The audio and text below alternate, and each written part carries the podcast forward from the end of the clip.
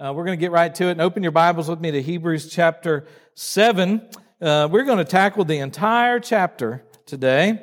Uh, I'm not going to read it all because uh, it's incredibly difficult passage to begin with, and just reading it uh, may cause our heads to spin. And, and as you're turning there, what I want to do uh, this morning is acknowledge the difficulty of this text and then share a couple of things with you in that regard. Some things I was just thinking about this week, some things that occurred to me that I thought would be worthwhile saying to you when we get into a passage like this. Um, first thing I thought of uh, in regards to this passage is that it's important that we don't avoid it. You know, avoiding uh, difficult passages does two things it makes me unfaithful and it stunts your spiritual growth. And so I'm not going to avoid I don't want to avoid a passage like this, even though this is, this is a seriously difficult passage. You know, one, one, there, there's a couple reasons why people don't mature, don't grow up. Well, one reason is that people are lazy. They don't grow up. And I think that there can be uh, sometimes, the author of Hebrews even touched on this back in chapter 5. There's spiritual laziness, and sometimes we don't grow up because we're spiritual, spiritually lazy. But then other times, uh, the problem is that your pastors and teachers coddle you, and they don't teach you the deep things of God, and that stunts your spiritual growth. And so I'm not going to coddle you today. We're going to dive into this and, and deal with it, and it's going to be difficult, but we're going to get through it. And then the second thing that I thought of is, is you know, that, that, that when we avoid hard passages, we diminish the importance and the authority of God's word in our life.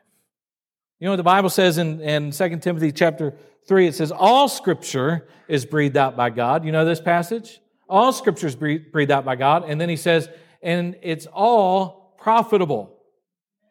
All scripture. Listen, not just the easy passages.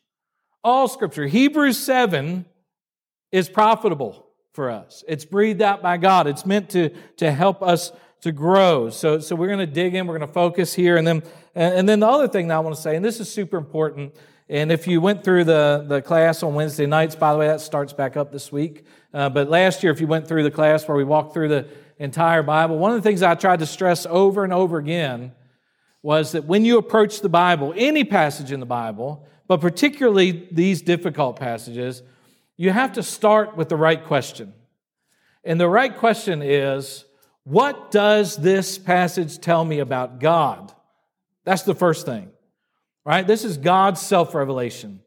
A lot of times we go to difficult passages like this, we read them, and then we say, well, What's that have to do with me? Well, brothers and sisters, that's not the question when you're in the Bible. I mean, we should try to apply it, and I'm going to do that today. But the first and most important question is what does this teach me about God? What does this teach me about Christ?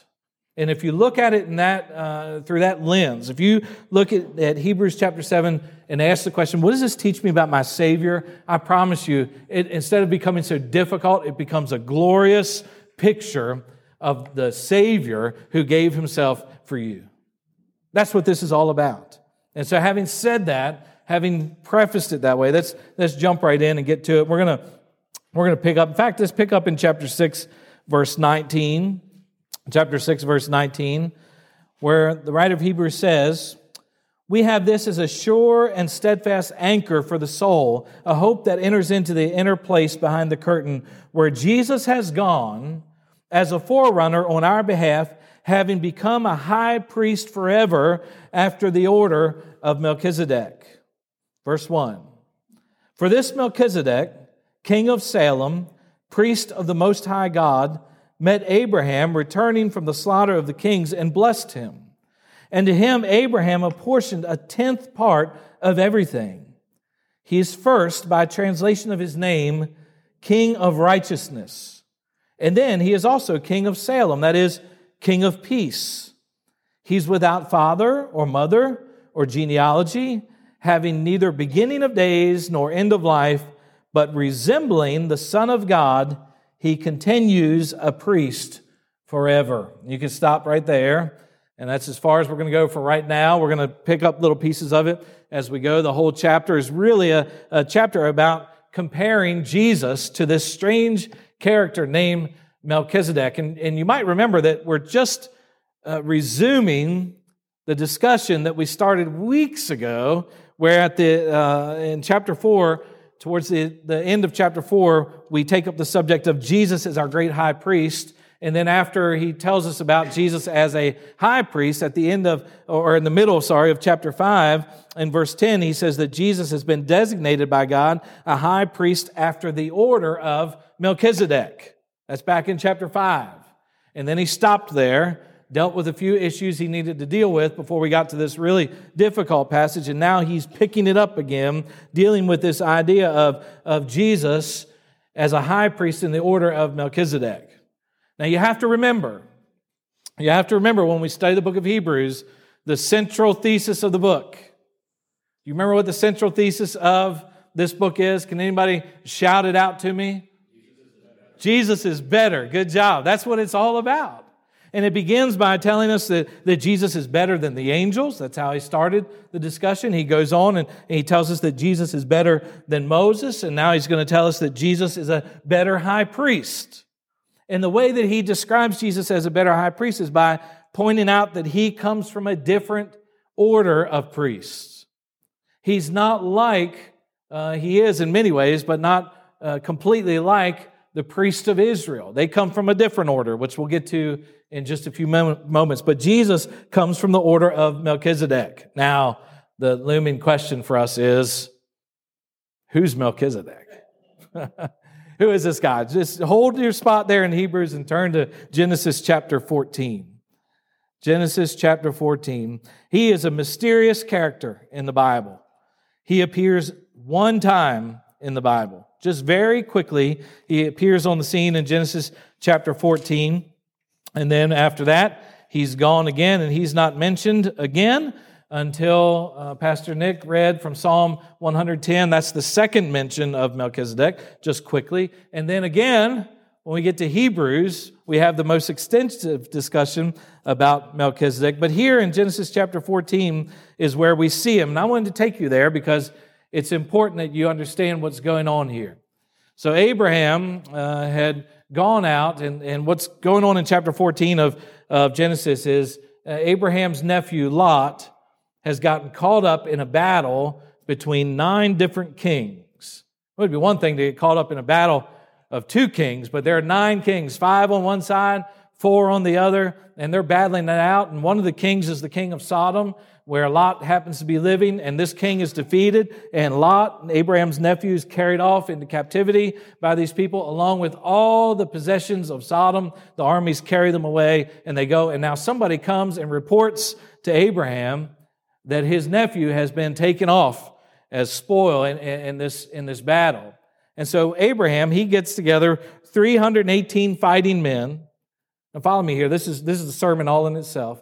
He gets together 318 fighting men and he goes out and he pursues the king who's taken his nephew hostage. And He goes out and he defeats that king, takes back his nephew, takes back all the possessions of Sodom, and is able to return those things to their rightful place. Now, here's the principle I just say and move on. I don't have a lot of time to dwell here. But I want you to understand that what, what Abraham has done is he has, has defeated a number of kings that, that couldn't be defeated by another whole group of kings and their armies. With just 318 men, he's gone out and he's done what army after army after army after army and king after king and king and king couldn't do. And you know why he was able to do it? Because if God be for us, who can be against us? So he's gone out and he has, uh, has taken his nephew Lot back to him and he's taken the possessions of Sodom. We pick up in verse uh, 17. After his return from the defeat of Chedorlaomer and the kings who were with him, the king of Sodom went out to meet him in the valley of Shaveh. That is the king's valley. And Melchizedek, king of Salem, here he is. He shows up out of nowhere. Melchizedek, king of Salem, brought out bread and wine. He was a priest of God Most High. And he blessed him and said, Blessed be Abram by God Most High, professor of heaven and earth, or creator of heaven and earth. And blessed be God Most High, who has delivered your enemies into your hand. And Abram gave him a tenth of everything. That's it. That's the only time this Melchizedek appears in person in the Bible. Just that quick passage, and then, then he's gone again. And like I said, he's mentioned by David in Psalm 110. But what I want to stress here as we start to explore Melchizedek a little deeper is that it's not nearly as important who he was as a man individually. We're not getting all caught up in Melchizedek the person. What we're interested in here is Melchizedek the type. And that may sound strange to you, but all throughout the Bible, we have things called types. And types are things that represent something or someone who's coming in a time after. And there are various things in the Bible, various types, but many times when we talk about types, we're talking about types of Christ. There are different people and different things that represent Christ when he appears on, the scene. For instance, here's a, an example of a type of Christ. How many of you remember the bronze serpent in the wilderness? You remember that?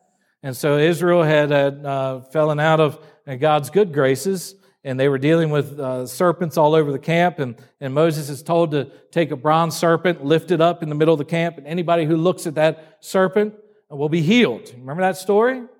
And later on, we're told in the New Testament that in the same way the serpent was lifted up in the wilderness, Jesus had to be lifted up in the wilderness so that anyone who looks to him can be saved. So it's a type.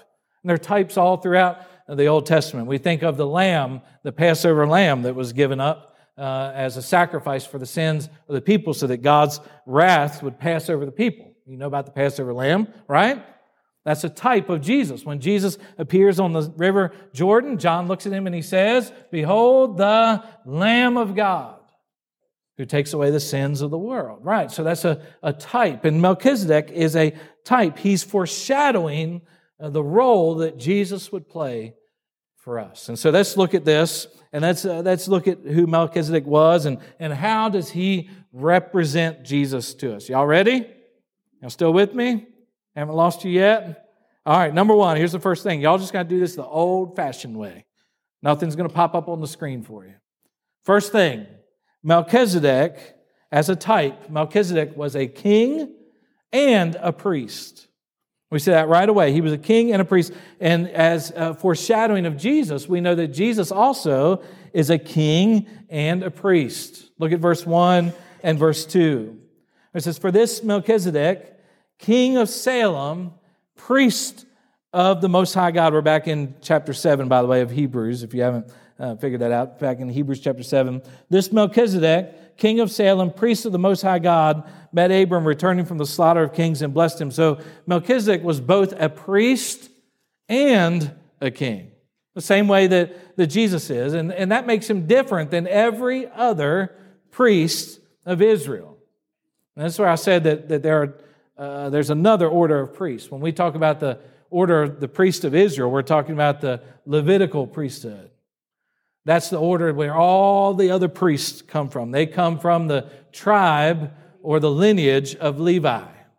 All of them. And, and in order to be a, a priest in Israel, you had to trace your lineage, your bloodline, backward all the way to the person Levi. You had to be a member of that particular tribe. But Jesus was, was not uh, after the order of Levi. He's a different kind of priest. He's after the order of Melchizedek. He's a Melchizedekian priest. You see Jesus as a, a better priest because he's not only a priest, all the priests, uh, uh, the Levitical priests were just priests, but now we have Jesus who's a priest and he's a king. He's different. He is by translation, he tells us again something about the, the name foreshadowing the work of Jesus. Listen, he is first, by translation of his name in verse 2, King of righteousness. And then he is also King of Salem, that is, King of peace. So Melchizedek was a righteous king. And he foreshadows the, uh, Jesus as the King of righteousness. Jesus is a righteous king. You know what that means when we talk about the righteousness of Jesus? We mean that Jesus, listen to this, it's important. Jesus fulfilled every single jot and tittle of the Old Testament law. He perfectly obeyed the law. He lived his life in perfect submission and obedience to the Father. In that way, he was righteous. You and I are not righteous. Amen? You with me on that? Any, any righteous people in here? That's right. You got it right, Nick.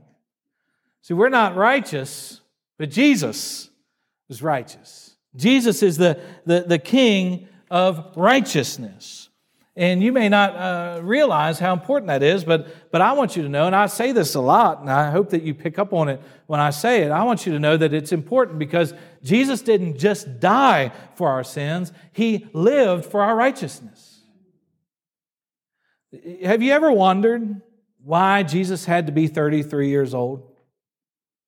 Why he had to live that long before he went to the cross? You were wondering about that? Like, why didn't Jesus just show up on Friday? Go to the cross, go to the grave, come out of the grave on Sunday, ascend to the Father, and it's all done. Why did he have to live? Why did he come as a little infant? Why did he live as a little boy? Why did he go through those adolescent years? Why did he live as a teenager? And why did he grow up into an adult? Why did he do those things? Why was that necessary?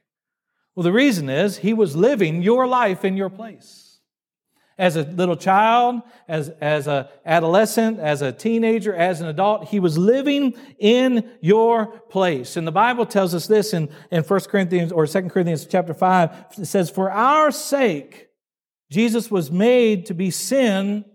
The one who knew no sin was made to be sin so that in him we might become the righteousness of God. You know that, that what Jesus did uh, or what he does for us is he makes a great exchange for us?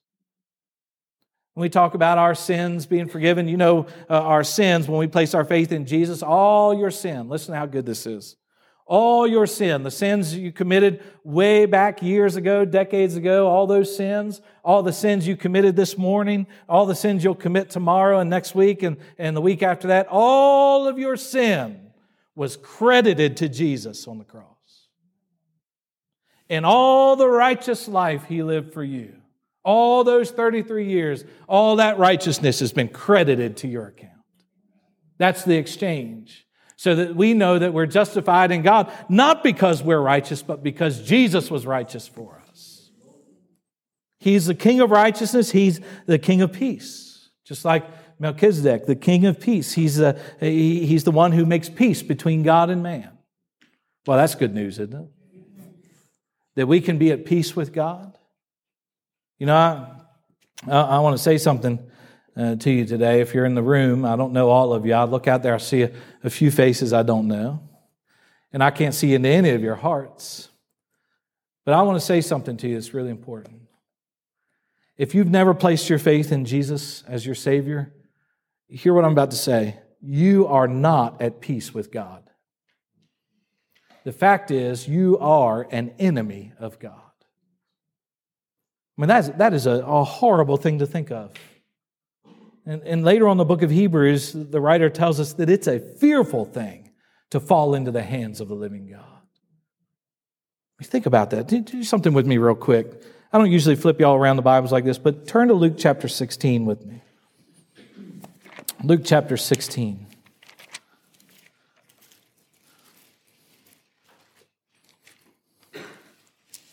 And we're going to be in verse 19. I'll read it fast. I'm going to read it real fast. I just want you to hear it. Luke chapter 16, verse 19. It says, Jesus says, There was a rich man who was clothed in purple and fine linen and who feasted sumptuously every day, and at his gate was laid a poor man named Lazarus, covered with sores, who desired to be fed what fell from the rich man's table. Moreover, even the dogs came and licked his sores. That's a terrible situation. And the poor man died and was carried by the angels to Abraham's side. The rich man also died and was buried. And in Hades, being in torment, he lifted up his eyes and saw Abraham far off and Lazarus at his side. And he called out, Father Abraham, have mercy on me. And send Lazarus to dip the end of his finger in water and cool my tongue, for I am in anguish in this flame. I just want you to hear this illustration of what it will be like for those who suffer the heavy hand of God's wrath. This man who had it all in life never did have find salvation in this life and now he's suffering in eternal anguish and, and somehow or another this makes it even worse. He can look up there and he can see those who've gone on to glory and he says can't you just send somebody to dip their finger in the water and cool my tongue? I'm suffering but abraham said child remember that in your lifetime you received your good things and Lazarus in like manner bad things, but now he is comforted here, and you are in anguish. And besides all this, between us and you, a great chasm has been fixed, in order that those who would pass from here to you may not be able, and none may cross from there to us. In other words, it's final, it's finished. There's no going back. And he says, Then I beg you, Father, to send him to my father's house, for I have five brothers, so that they may warn them, lest any of them come to this place of torment. What a horrible thing to fall into the hands of a living God. But there's good news, isn't there? There's a king of righteousness and a king of peace. And he makes peace between us and God. Listen to Romans chapter 5, verse 1. Therefore, since we have been justified by faith, we have peace with God through our Lord Jesus Christ. You are able to have peace with God because Jesus is our King of peace. Let me show you another thing about Melchizedek and how he foreshadows the, the work of Jesus. Look at, uh, go back to Hebrews chapter 7. And I want you to look at verse 3. Hebrews chapter 7 verse 3. It says that he is without father. This is a strange, strange statement about Melchizedek.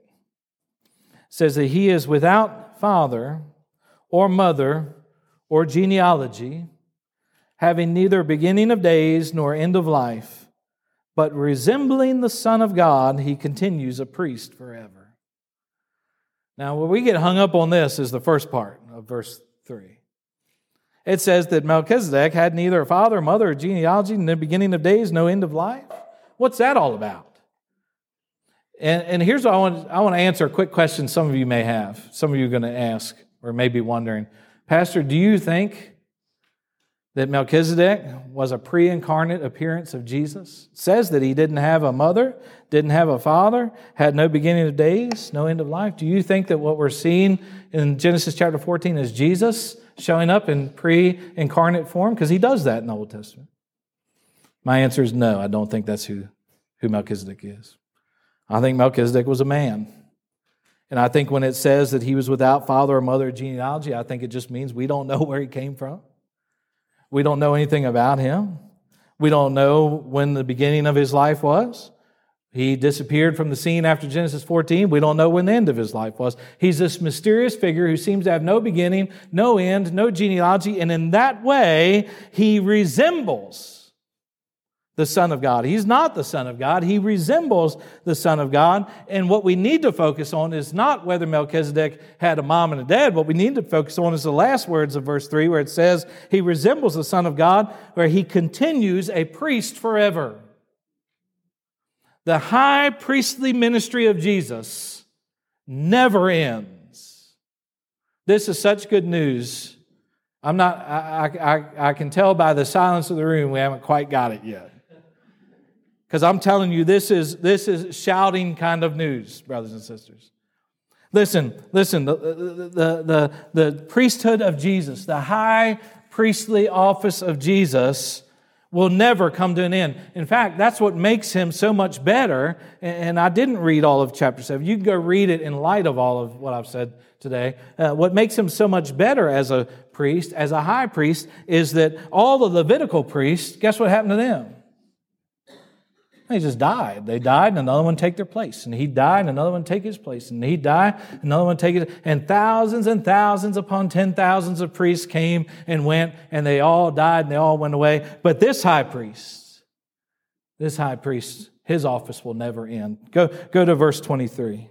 Skip all the way to verse uh, 23. And here he makes the point clear for us. Look at verse 23.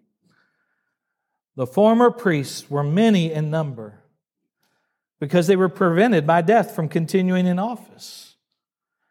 And this is Jesus now, but he holds his priesthood permanently because he continues forever. Now, listen to this. I, am not sure I can even grasp this. I'm going to be honest with you. I'm not even sure I really quite get it. But he says, consequently, he's able to save to the uttermost those who draw near to God through him, since he always lives to make intercession for them. Right now, I, am I'm, I'm really being honest with you. This is not uh, preacher stuff. I'm just being straight with you. I'm not quite sure uh, how to understand the intercessory work of Jesus. I just know that somehow, some way, like in First John, I'm told that he's my advocate. Like he literally argues on my behalf, like a defense attorney. I'm told that he's a, a mediator in the New Testament, that he stands between me and, and God. I'm told here that he's forever making intercession for me.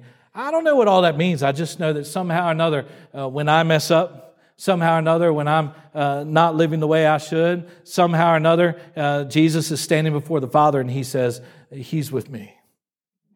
And I've lived his life for him in his place and accept the life I lived on his behalf. And somehow or another, that makes me justified before God. And he does it forever. He always lives to make intercession. Uh, I, I think it's, it's a good place for me to say this. I've preached on this many times in this pulpit, but brothers and sisters, let's be clear about, uh, about this. I can't lose my salvation because in order to lose it, I'd have to get Jesus to stop interceding for me. And he never stops. He always lives to make intercession for me. He never stops. When you're saved from the wrath of God, listen to me. When you're saved from the wrath of God, you are saved by the high priestly work of Jesus Christ. He represented you before God. He offered a sacrifice for your sin, and now forevermore, He intercedes on your behalf before God. That's your great high priest. You see, when we go to a place like Hebrews 7, we read it, and, and you go read it this afternoon. And you'll be more confused than you were at the beginning of this sermon after you read it. But just try to focus your attention on Jesus. And what are we being told about Jesus here? He's our great high priest. He's not just a priest, he's also our king the King of righteousness and the King of peace. And his office as our King and as our great high priest is a permanent office. And thereby, because of what he's done, we are saved to the uttermost. All because of Jesus. That's good news. Amen. So now let me say, what, what do we do? Gary, you can join me. And so, what do we do as a result of, of this, this truth? I just wrote down two words, two words in my notes. Number one, if you're a Christian, if you've trusted Jesus as your Savior, then rejoice. You have a great high priest who, at this moment, is interceding on your behalf and he'll never stop. He'll never stop. I don't even know how that works. So somehow, as I'm worshiping him in eternity, he'll be interceding for me. I don't know how it all works. But rejoice. Like when you come to worship on a Sunday, we, we ought to be, these are the kind of things we ought to carry in here with us. That we come here, we sing the songs because we're exalting our high priest, our king of righteousness, our king of peace. We're exalting Him, we're praising Him. So if you're a Christian today, in response to this truth of Hebrews chapter 7, the application for your life is simple. Just rejoice. Rejoice in it. Love it. Meditate on it. Treasure it this week. Every time this week when you fall, when you fail, rejoice in the truth that there's a high priest in heaven interceding. And then the second word I wrote down is for those who don't know Jesus as Savior. And that word is repent. You do not want to find yourself as an enemy of God. It's a fearful and awful and terrible thing to face the wrath of God. So today's your opportunity, right now, to just repent. Turn from your sins and ask Jesus, as the high priest who offered himself for your sins, ask him to forgive you. Trust him as your Savior. Promise to follow him as Lord. And the Bible gives us this promise. And remember, we learned this last week God cannot lie. He cannot lie. So here's the promise whoever calls upon the name of the Lord will be saved. So if you don't know him, today's the day to repent. Let's pray. Let's rejoice. Father, we thank you for Jesus. Father, help us to see past our shallow vision of Jesus. Sometimes we see him as just a great teacher, just a, a gentle rabbi. Sometimes we see him sometimes as a revolutionary or, or a lamb. Father, while all those things are true, help us to see him first as our great high priest. Knowing that every priest, every priest, including Melchizedek, pointed to you, pointed to our Savior Jesus. Help us to see the one who represented us before God and who has offered the perfect sacrifice for our sins. As our great high priest, he's entered into the Holy of Holies, not made with hands, and presented the blood of his sacrifice one time forever. And now he lives to forever make intercession.